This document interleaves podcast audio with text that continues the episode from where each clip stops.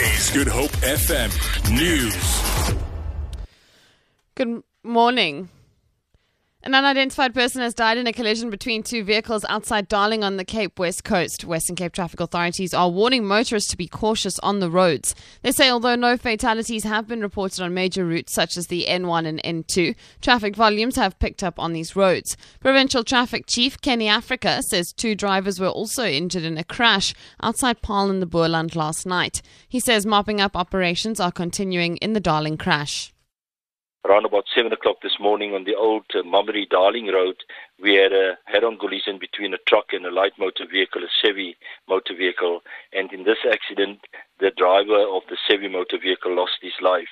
Currently, that road is still closed for traffic, but we've got our traffic officers at the scene of the accident, redirecting traffic uh, on alternative routes uh, to get to their different destinations. The Hawks have taken 19 men into custody for questioning for allegedly running strings of brothels involving underage girls at Klerksdorp in the northwest. The men were arrested in the early hours of this morning. 26 women between the ages of 16 and 37 were rescued during the operation. Authorities say a link between brothels and incidents of human trafficking is suspected. Hawks spokesperson in the northwest, Langani Rekotso. This could be a case of human trafficking. Because if you look at the age, the 14 year old, there's also a 16 year old. So some of these ladies are actually quite young. And you ask yourself that how did they end up there? Also, the fact that they come from different parts of the country. That's also something that's raising alarm bells as to say, is this really not a case of human trafficking? But the statements that we've taken from all the ladies, they're all saying one thing and they're all saying that they're just trying to make a living.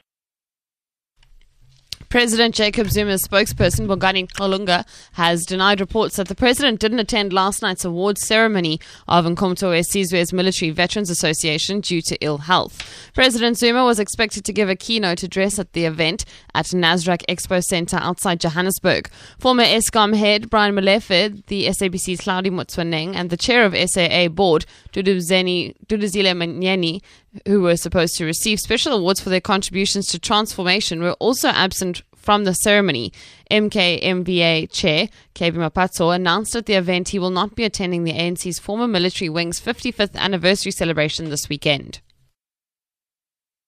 Unfortunately, I'm going to the funeral of one of the youngest cadres of Umkhonto weSizwe, who belongs to the last generation of Umkhonto weSizwe, who just passed on uh, during the week. So I'll be addressing uh, the funeral there. We allow anybody to meet wherever they are, and we hope after that meeting they will come to the structure of MK and said, "This is what we have been discussing. Consider this place. We'll consider it."